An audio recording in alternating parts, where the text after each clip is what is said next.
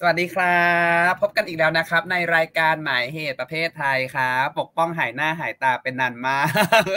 กลับมาแล้ว แล้วก็วันนี้อบอุ่นมากเลย เพราะว่ามีคนคุยกันขมงชงเฉงกันสามคนเลย นอกจากปกป้องแล้วนะครับ ก็มีคุณต่อสากจินดาสุขศรีแล้วก็อาจารย์ปองขวัญสวัสดีพักจะสวัสดีสวัสดีค่ะสวัสดีค่ะมาเจอหน้ากันสามคนแบบนี้นะครับ ก็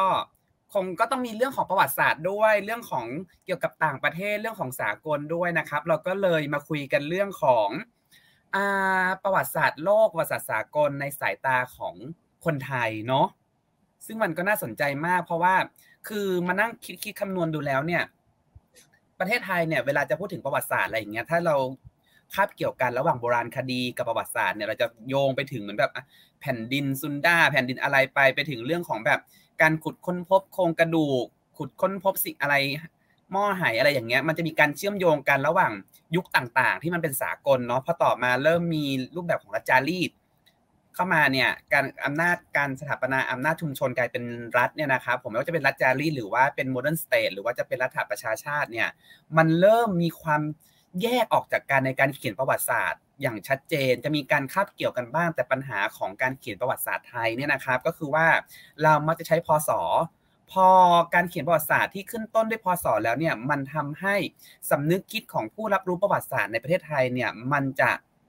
ไม่ได้เชื่อมโยงกับโลกสากลที่ใช้คอสอกัน มันมีการบวกลบคูณหารอะไรกันไปทำให้ มันมีความแบบถูกแยกออกจากกันอะโดยสำนึกของการมองประวัติศาสตร์ประเทศ ประวัติศาสตร์รัฐชาติที่จะเชื่อมโยงกับสากล ถ้าเราพูดถึงประวัติศาสตร์ไทยมันก็จะกลายเป็นเรื่องของความสัมพันธ์ระหว่างประเทศกับประเทศเพื่อนบ้านมากกว่า ที่จะเป็นพูดถึงความสัมพันธ์ของประเทศไทยกับโลกสากลมันจะมีการเชื่อมโยงกันบ้าง ก็ผ่านสงครามเนาะสงครามโลกครั้งที่ 1 บ้างครั้งที่ 2 บ้างสงครามเย็นบ้างอะไรบ้างเหล่านี้ไปนะครับ แต่เราก็จะมองไม่เห็นถึงว่าโลกสากลเนี่ยพยายามจะ ช่วยเหลือเจือจุนในการสร้างประวัติศาสตร์หรือโบราณคดีในประเทศไทยด้วย อันนี้เดี๋ยวต้องมาถามทั้งคุณต่อศักดิ์และคุณปองขวัญนนะครับผู้เชี่ยวชาญด้านต่างประเทศและรัฐศาสตร์นะคะว่า มันมีการแบ่งพีเรียดไดส์ยังไง เพราะว่าแต่ก่อนเราก็เคยพีเรียดไดส์ประวัติศาสตร์แบบตะวันตกเหมือนกันด้วย เพียงแต่ว่าเราไม่มีพวกแบบยุคยุคยุคอะไรยุคโรมันยุคคลาสสิก ยุคกลางอะไรอย่างนี้ใช่ไหมแต่มันสุดท้ายแล้วว่ามันมีการบรรจบกันระหว่างประวัติศาสตร์ไทยกับประวัติศาสตร์กลด้วยอะครับ อะเริ่มใครดีเกี่ยงกันนะอ๋อโอเคก็เดี๋ยวขออนุญาตเกริ่นอย่างนี้ก่อนครับ ก็คือบทความที่จะมาชวนคุยกันวันนี้ครับ ที่เราชวนกันอ่านก็คือบทความชื่อว่าประวัติศาสตร์โลกตามตามการรับรู้และการเรียนรู้ในประเทศไทยนะครับ เรื่องเล่าทางประวัติศาสตร์อย่างย่อนะครับ เป็นบทความของอาจารย์วัชระสินทุประมานะครับ อาจารย์เป็นนักวิชาการอิสระด้านประวัติศาสตร์ แล้วก็ตัวบทความนี้ได้รับทุนสนับสนุนจากสาขาประวัติศาสตร์คณะศิลปศาสตร์มหามหาลัยธรรมศาสตร์ ตั้งแต่ปี 2561 ครับเอ่อโอเค เรามีเวลาจำกัดเนาะแต่ประเด็นหลักของบทความเนี่ยคือ การทำความเข้าใจความเปลี่ยนแปลงในมโนทัศน์ของคนไทยในยุคต่างๆ ที่มีเกี่ยวกับโลกและความเป็นมาของโลกพูดง่ายก็คือ ในช่วงเวลาต่างๆเนี่ยคนไทยมีความเปลี่ยนแปลงในมโนทัศน์ว่าด้วยประวัติศาสตร์โลกยังไงใช่ไหมครับโดยอาจารย์เนี่ยลงไปสำรวจผ่านประวัติศาสตร์นิพนธ์ไทย ในเอกสารทั้งชั้นต้นและชั้นรองเนาะอาจจะดูเอกสารทางประวัติศาสตร์แล้วก็พวกตำราเรียนในยุคสมัยหลังเป็นต้นมาครับ ซึ่งในบทความเนี่ยอาจารย์แบ่งยุคสมัยของการทำความเข้าใจที่คนไทยมีต่อประวัติศาสตร์โลก หรือไอ้ที่มาของโลกเนี่ยอย่างน้อย 4 ยุคด้วยกันไปเร็วๆครับ ยุคแรกก็คือยุคที่สังคมไทยเข้าใจโลกและความเป็นมาของโลกแบบรัฐจารีตก็คือความทำความเข้าใจเรื่องราวในความเป็นมาของโลกเนี่ยบนฐานของศาสนาและความเชื่อหรือตำนานปรำปราเป็นหลัก อันนี้เป็นยุคที่หนึ่งครับยุคที่สองคือยุคสมัยซึ่งอิทธิพลของจักรวรรดิตะวันตกเริ่มแผ่เข้ามาถึงแถบนี้ แล้วชนชั้นนาไทยปัญญาชนผู้มีอำนาจผู้ปกครองรัฐไทยในยุคสมัยนั้นเนี่ยเริ่มปะทะกับอำนาจตะวันตก แล้วก็เริ่มรับเอาอิทธิพลของการเขียนทำความเข้าใจประวัติศาสตร์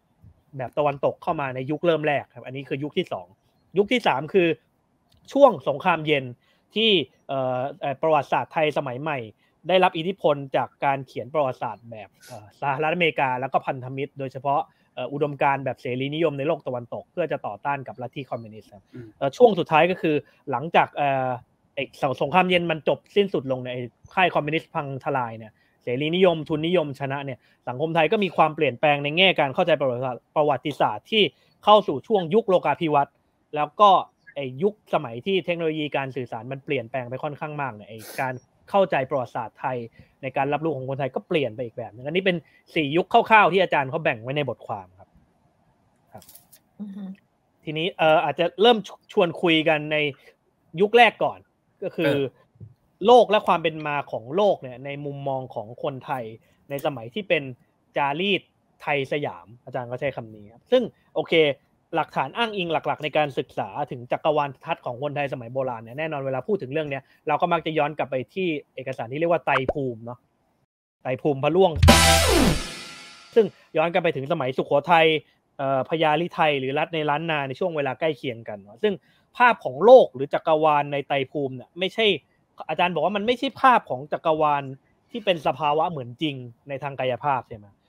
ที่เกิดจากการสังเกตหรือจดบันทึกแบบที่เราเขียนประวัติศาสตร์ในยุคสมัยใหม่แต่ว่ามันเป็นภาพของโลกที่อยู่บนฐานของความเชื่อและจินตนาการ ที่ได้รับอิทธิพลมาจากคำสอนทางศาสนา อันนี้เป็นการทำความเข้าใจโลกในยุคแบบจารีตของไทยใช่ไหมครับซึ่งโลกที่โลกในคำอธิบายแบบไตรภูมิ ซึ่งดูใกล้เคียงกับโลกรูปธรรมที่สุดเนี่ยก็คืออยู่ในกามภูมิที่มนุษย์สัมผัสจับต้อง อ่าใช่ครับที่รู้รู้เห็นความเป็นไปต่างๆ ได้ ซึ่งก็จะเกี่ยวพันกับอีกสองภูมินะก็คือนอกจากมีการมาภูมิแล้วมันมีรูปประภูมิกับรูปประภูมิด้วย ซึ่งไออันนี้เขาเรียกว่าเป็นไตรภูมิใช่ไหมไอที่ใกล้เคียงกับโลกมนุษย์ที่สุดคือการมาภูมิที่มนุษย์สัมผัสจับต้องรู้เห็นความเป็นไปต่างๆ ได้ ทีนี้ไออันนี้มันก็สัมพันธ์กับทั้งสามโลกในแง่ที่ผ่านคำสอนทางศาสนาเรื่องผลแห่งกรรม การกระทำใด ๆ ที่จะให้รางวัลให้คุณให้โทษต่างๆ กล่าวคือ ไอ้ทั้งสามโลกเนี้ยมันถูกกำกับโดยกฎที่ว่าสัตว์โลกทั้งหลายย่อมจะต้องเวียนว่ายตายเกิดในไตรภูมิเนี้ยจนกว่าจะสำเร็จเป็นพระอรหันต์ใช่ไหมไอการดำรงอยู่ของมนุษย์เราในจักรวาลทัศน์แบบเนี้ยแบบไตรภูมิเนี้ยถูกสร้างขึ้นโดยมีเป้าหมายเพื่อที่จะถ่ายทอดและสั่งสอนในเชิงศีลธรรม ต้องการที่จะจัดระเบียบบรรทัดฐานสังคม ซึ่งออกแบบโดยชนชั้นนำผู้ปกครองหรือรัฐครับอันนี้เป็น คอหรือแก่นสำคัญของไอ้โลก ความเป็นมาของโลกการทำความเข้าใจโลกในยุคจารีตประเพณีของสยามในช่วงช่วงเริ่มต้น อันนี้เป็นประเด็นที่ไม่แน่ใจอาจารย์ปองขวัญหรือพี่ปกป้องมีประเด็นอะไรอยากจะเสริม แต่ว่าโลกในความหมายเขานี่คือยุคโลกคือการมองโลกแบนมีมีใช่ใช่ใช่มีข่าวพัสดุเมนเป็นศูนย์กลาง แต่ว่ามันจะมีการเชื่อมโยงอย่างเช่นแบบตำนานน้ำเต้าปรุงที่เหมือนแบบเอาเหล็กเหล็กแหลมร้อนแทงมันนำพอเหล็กเหล็กเหล็ก ไอ้เหล็กแหลมร้อนแทงเนี่ยทำทำให้น้ำเต้าแตกแล้วออกมาเป็นมนุษยชาติที่มีที่มีหลากหลายเผ่าพันธุ์หลากหลายสีผิวอะไรอย่างเงี้ยมันมันก็เชื่อมโยงกับความแตกต่างของของมนุษย์ไงแต่ว่าเรารู้สึกว่ามันยังคงดำรงอยู่เหมือนแบบ ไม่ไม่เอาไม่เอาชมพูทวีเป็นศูนย์กลาง ก็จะเอาเหมือนแบบพัสดุเมนเป็นศูนย์กลางในในยุคจารีจะอะไรอย่างเงี้ยเออมันไม่ได้เชื่อมโยงกับโลกเป็นจริงอะ ก็คือเพราะมันเป็นโลกอุดมคติ มันเป็นโลกอุดมคติใช่ไหมคะ ซึ่งจริงในบทความเนี้ยเขาก็บอกว่ามันก็มันก็เป็นลักษณะการเล่าประวัติศาสตร์ ที่เชื่อมโยงกับศาสนาคือไม่ใช่แค่ในศาสนาพุทธเท่านั้นแหละแต่ว่าเป็นศาสนาทุกศาสนาเลยก็มีความพยายามที่จะ บอกเล่าถึงสิ่งที่ควรจะเป็น แล้วก็กลับไปที่คำสอนของศาสนานั้นๆ ใช่ไหมคะ ซึ่งกรณีนี้เนื่องจากว่ามันเอาเรื่องศาสนาเป็นศูนย์กลางเนี่ย อีกเรื่องหนึ่งที่น่าสนใจก็คือว่าการบอกเล่าในเชิงเวลา มันก็จะไม่ใช่เวลาที่เราพูดกันถึงในปัจจุบัน เช่น ปีไหนเป็นปีไหนอะไรอย่างเงี้ย มันจะเป็นสิ่งที่เกิดขึ้นในเวลาแบบพุทธกาลก็คือเกิดขึ้นมาตลอดก่อนหน้าและยังไม่มีจุดสิ้นสุด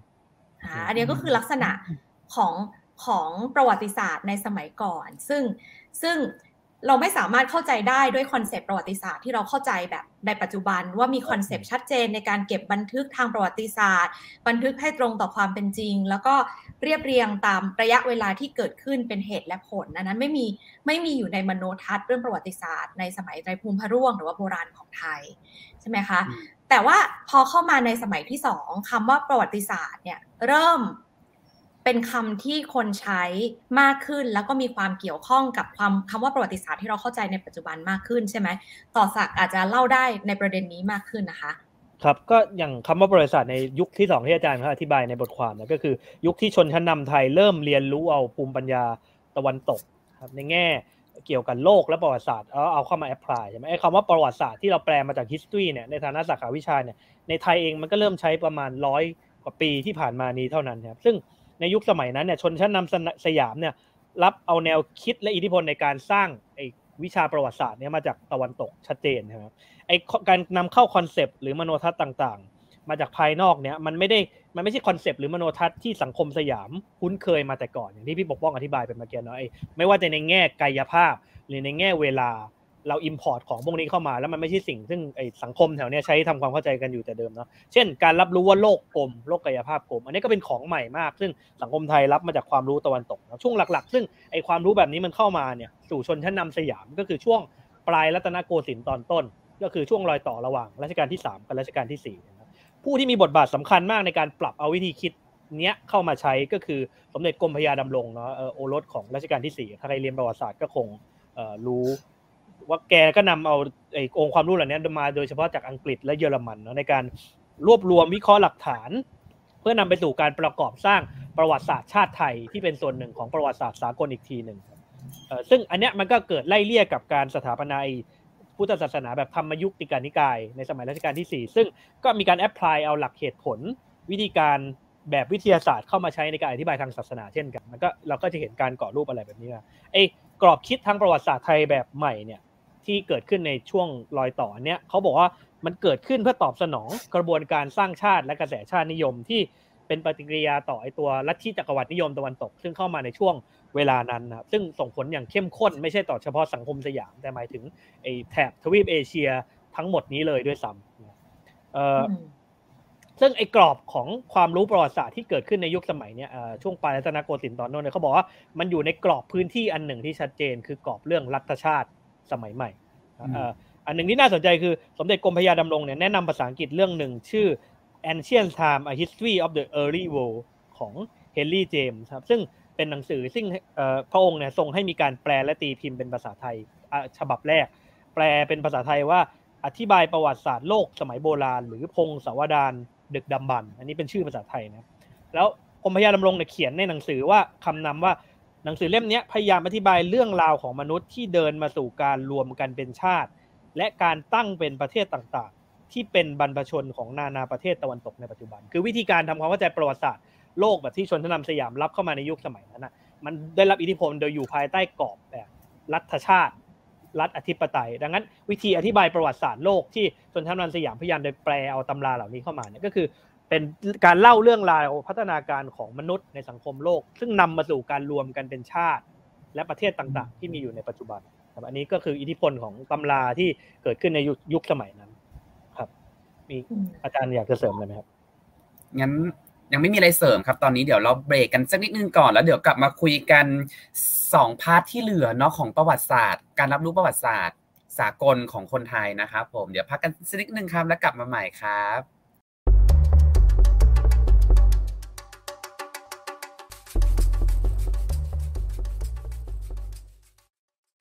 กลับมาคุยกันต่อนะครับ ในช่วงที่ 2 ของรายการหมายเหตุประเภทไทยครับ เมื่อกี้เราจะได้ทราบกันแล้วนะคะว่า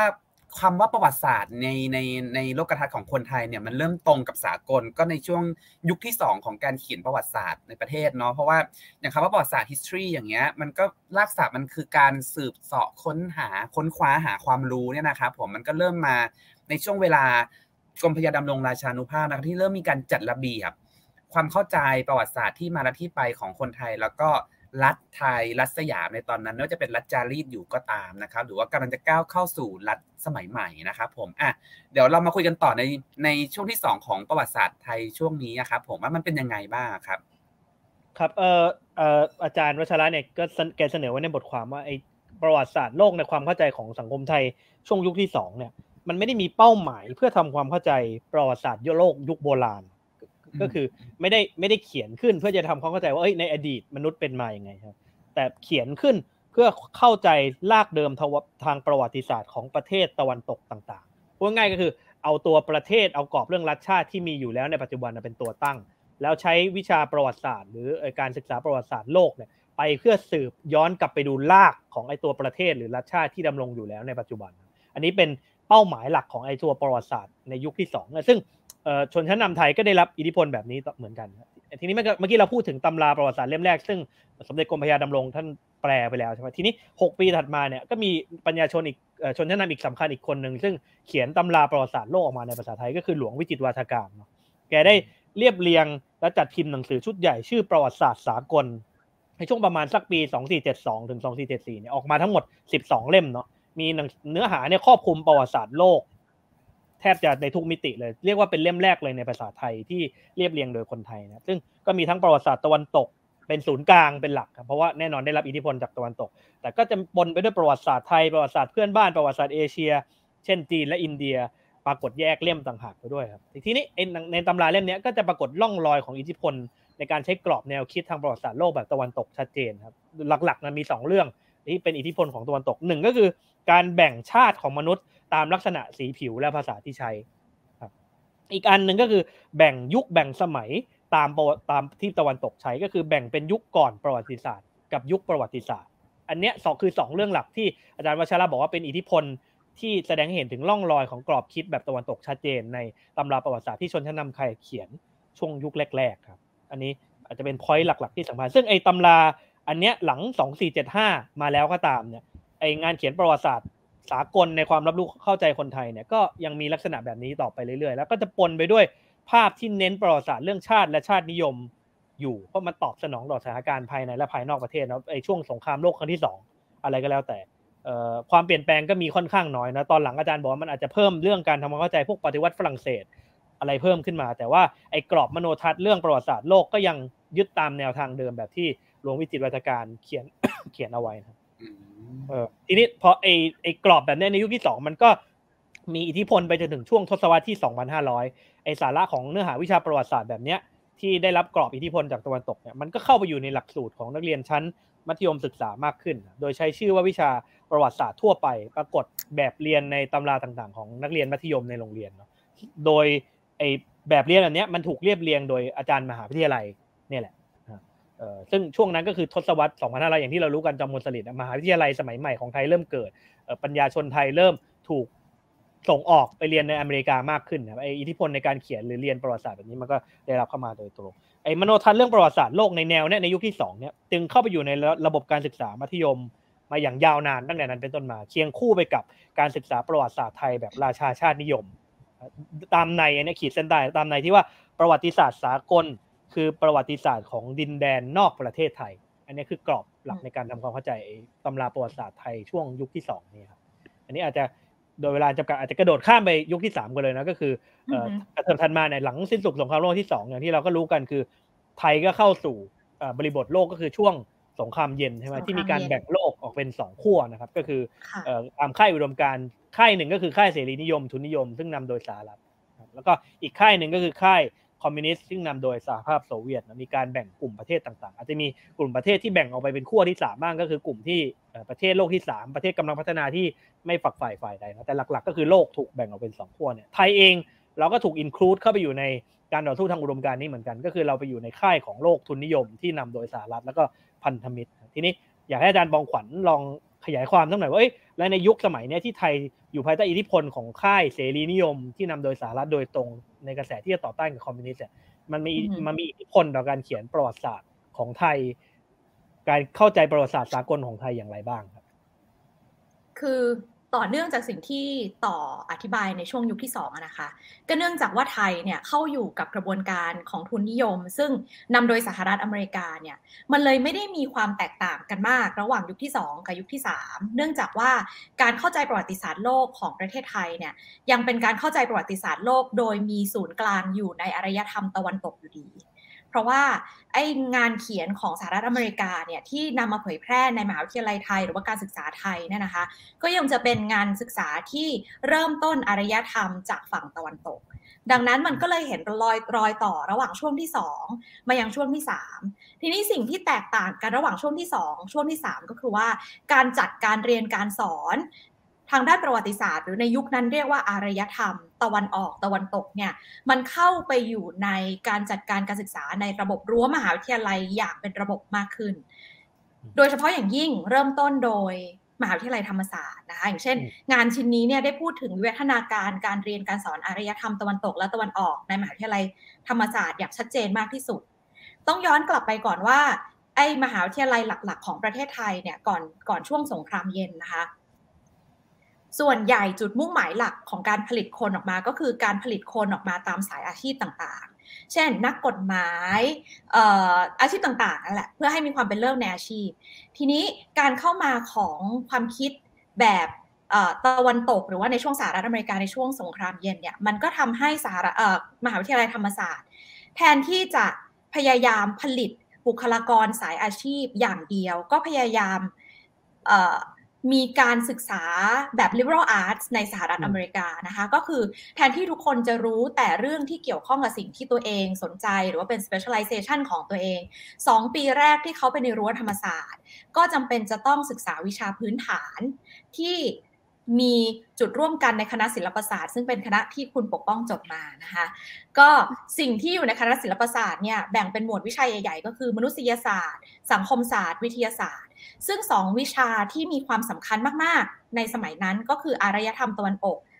ตะวันตก และอารยธรรมตะวันออกนะคะ ซึ่งอารยธรรมตะวันตกก็อย่างที่พูดกัน ก็คือมีจุดส่วนส่วนกลาง หรือว่าเริ่มต้นขึ้นจากอารยธรรมของยุโรปเป็นส่วนใหญ่ ในขณะที่การศึกษาอารยธรรมตะวันออกเนี่ยมันแตกต่างจากตะวันตกตรงที่ว่าแทนที่ตะวันตกเนี่ยมันมีการเล่าเรื่องว่ามันพัฒนาเป็นยุคต่อเนื่อง เป็นยุคมืดยุคกลางอะไรยังไงเนี่ยแต่ในขณะเดียวกันของตะวันออกมันไม่มีการเชื่อมโยงในทางประวัติศาสตร์ว่ามันก่อเกิด อารยธรรมที่มีจุดส่วนร่วมกันในตอนออกยังไง แต่กลายเป็นการศึกษาอารยธรรมจีนมุสลิม แล้วก็อารยธรรมอินเดียที่มีความไม่ต่อเนื่องกัน นี่มันจะเห็นแล้วว่าความแตกต่างระหว่างการศึกษาอารยธรรมตะวันตก และอารยธรรมตอนออกต่างกันอย่างต่างกันยังไงนะคะ อันนึงมีวิวัฒนาการชัดเจน เนื่องจากว่าเราเอาองค์ความรู้ของเขาที่มันมีอยู่แล้วในตะวันตกเนี่ยมาเล่าให้ฟังใหม่ อันนึง กลับกลายเป็นค่อนข้างแตกแยกกัน เพราะว่าไม่ได้มีการศึกษาที่ที่ที่เอามาบูรณาการหรือเป็นองค์รวมนะคะสิ่งที่น่าสำคัญเอ่อน่าน่าเขาเรียกว่าอะไรน่าสนใจมากในยุคนี้นะคะ ก็คือว่ามันมีหนังสือชิ้นหนึ่งเล่มหนึ่งที่ได้รับการตีพิมพ์ เป็นหนังสือสำคัญที่ที่เป็นเป็นเป็นตัวแบบในการสอนประวัติศาสตร์นะคะ ชื่อว่า The Rise of the West เขียนโดย William H. McNeill นะคะได้ตีพิมพ์อันนี้สำคัญนะคะ อยากจะขีดเส้นใต้ ได้ตีพิมพ์โดยการสนับสนุนจากสำนักข่าวสารอเมริกัน ประจำประเทศไทยและ Asia Foundation นั่นหมายความว่ายังไง นั่นหมายความว่าตำรานี้เป็นตำราที่ถูกสนับสนุนจากทางตะวันตก โดยเน้นย้ำว่าการเป็นตะวันตกนั้นดีกว่านะคะดังนั้นมันจึงมันจึงเน้นย้ำเรื่อง westernization และ modernization มากก็คือประวัติศาสตร์ พัฒนาเป็นเส้นตรง และการที่จะพัฒนาประเทศได้ก็คือการเป็นประชาธิปไตยเสรีนิยมแบบตะวันตก อันนี้คือลักษณะการศึกษาประวัติศาสตร์โลกนะคะในช่วงในช่วงสงครามเย็น ไปไปอย่างเร็วครับก็คือว่าพอหลังจากเอ่อไทยเจอกับวิกฤตต้มยำกุ้งในช่วงทศวรรษ 40 เนี่ยไอกระแสโลกาภิวัตน์ที่มัน พัดกระหน่ำเข้ามาเนี่ยความจริงมันก็จะท้อนออกผ่านในตัวการปรับปรุงหลักสูตรเหมือนกันอย่างจากเดิมที่อาจารย์ปองขวัญอธิบายว่าเราเคยมีวิชาอารยธรรมแบ่งเป็นตะวันตกตะวันออกอารยธรรมไทยใช่ไหมธรรมศาสตร์เองเนี่ยหลังเจอกระแสโลกาภิวัตน์และโลกคอมมิวนิสต์มันล่มสลายเนี่ยธรรมศาสตร์ก็ปรับเอาวิชาเหล่านั้นออกไป ไม่ใช่เป็นวิชาบังคับหลักละในการศึกษาทั่วไป แต่ว่ามีวิชาใหม่เสริมขึ้นมา ซึ่งอันนี้รุ่นผมจะทันแล้วก็คือพวกวิชาที่เรียกว่าสหวิทยาการแบบต่างๆสหวิทยาการสังคมศาสตร์สหวิทยาการมนุษยศาสตร์และสหวิทยาการวิทยาศาสตร์ ก็คือไม่ได้แบ่งทางการทำความเข้าใจประวัติศาสตร์โลกตามอารยธรรมกลุ่มก้อนต่างๆแล้วใช่ไหมแต่ว่าเริ่มเอาองค์ความรู้สาขาวิชาต่างๆ เข้ามาบูรณาการกัน โดยเฉพาะแบ่งตามดิสซิปลินของศาสตร์ต่างๆ แล้วก็อธิบายมันผ่านพัฒนาการทางเวลาของโลกวิทยาศาสตร์ก็ย้อนกลับไปดูตั้งแต่อดีต เป็นต้นมาสังคมศาสตร์ก็ดูตามสาขาวิชาของมัน อันนี้ก็เป็นความเปลี่ยนแปลงอันหนึ่งที่ชัดเจนเหมือนกันพอยุคสมัยมันเปลี่ยนครับ ตอนนี้มันคลี่คลายเนาะในยุคยุคปัจจุบันโลกาภิวัตน์แล้วก้าวเข้าสู่ยุคที่มันเป็นแบบ digital age แล้วเนี่ย การเก็บข้อมูลการศึกษาประวัติศาสตร์มันมันขยายออกไปได้ ถ้าอย่างในโลกในโลกเหมือนแบบโลกสากลอย่างเงี้ยการเก็บข้อมูลทางประวัติศาสตร์มันจะกลายเป็น archive ที่แบบดิจิตอลมากๆ แล้วคุณจะสามารถเข้าถึงประวัติศาสตร์ คนตัวเล็กตัวน้อยได้มากขึ้นด้วยเช่นเดียวกันในโลกของประวัติศาสตร์ไทยเองเนี่ยมันก็จะมีการพูดถึง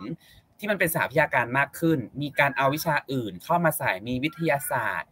มีเรื่องของชนชั้น มีเรื่องของมาร์กซิสมีอะไรเข้ามาใส่ในในวิชาประวัติศาสตร์ไทยมากขึ้นด้วย จะเห็นได้จากผลงานทางวิชาการทางด้านประวัติศาสตร์เยอะแยะเต็มไปหมดเลย ที่พูดถึงเรื่องของประวัติศาสตร์ ในมิติอื่น ๆด้วย เออนพอยนี้อยากจะทิ้งท้ายไว้สักนิดนึงก็คือไอ้ด้วยอิทธิพลของตัวสื่อดิจิทัลที่มันเข้าถึงในระดับแมสในระดับมวลชนครับ มันทำให้เกิดกระบวนการที่ในบทความเรียกว่าเป็น democratization of knowledge คือการทำให้ตัวองค์ความรู้มันเข้าถึงมวลชน มีความกระจายเป็นประชาธิปไตยเสมอภาคมากขึ้น มันก็เลยทำให้คนไทยเนี่ยเริ่มเข้าถึงประวัติศาสตร์โลกจากมุมที่แตกต่างหลากหลาย ไม่ได้อยู่ในกรอบเรื่องรัฐชาติอย่างเดียวอีกต่อไปละไม่ได้มันก็จะเราก็จะเห็นประวัติศาสตร์ท้องถิ่นที่เกิดมาพร้อมกับเรื่องการท่องเที่ยวทุนนิยมแบบใหม่ๆ หรือเราเริ่มจะเห็นประวัติศาสตร์แบบอาเซียนใช่ไหมครับ ซึ่งก็เติบโตมาขึ้นกับไอ้เรื่องการประชาคมอาเซียนที่เราเห็นกันในช่วงหลายปีที่ผ่านมา หรือกรอบประวัติศาสตร์แบบอื่น ซึ่งอยู่นอกกรอบแบบราชาชาตินิยม กรอบแบบเอาตะวันตกเป็นศูนย์กลาง อันนี้เป็นอิทธิพลของตัวยุคโลกาภิวัตน์และก็ความเปลี่ยนแปลงทางเทคโนโลยี การสื่อสารที่ทำให้มวลชนเข้าถึงประวัติศาสตร์ในแบบต่างได้ที่ต่างออกไปจากเดิม อันนี้ก็เป็นส่วนท้ายที่บทความทิ้งเอาไว้เหมือนกันครับเออแม้กระทั่งการเก็บการเก็บข้อมูลทางประวัติศาสตร์ก็ไม่ใช่รายละอักษรอีกต่อไปแล้ว แต่มันจะมีเรื่องของ บันทึกด้วยเสียง บันทึกด้วยภาพ หรือว่าภาพภาพเคลื่อนไหววิดีโอคลิปอะไรก็ด้วยนะครับผมซึ่งวันนี้ก็ได้ความรู้เยอะมากแล้วรู้สึกว่าแมวปองขวัญจะหิวข้าวแล้วด้วยเราแล้วเดี๋ยวพบกันใหม่ในรายการหมายเหตุประเภทไทยครับ วันนี้ปกป้องปองขวัญและต่อสักขอลาไปก่อนครับ สวัสดีครับ สวัสดีครับ สวัสดีค่ะ